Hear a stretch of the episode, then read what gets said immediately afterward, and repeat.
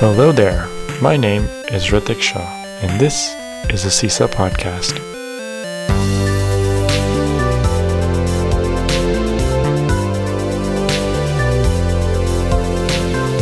So, introductions. SESA is the Software Engineering Students Association at the University of Ottawa. We want to help students in their adventures in the software industry.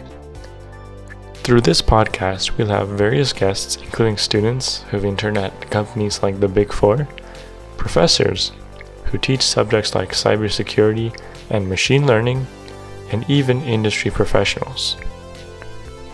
This podcast is accompanied by a series of YouTube videos which you can find on our YouTube channel, UOttawa SESA.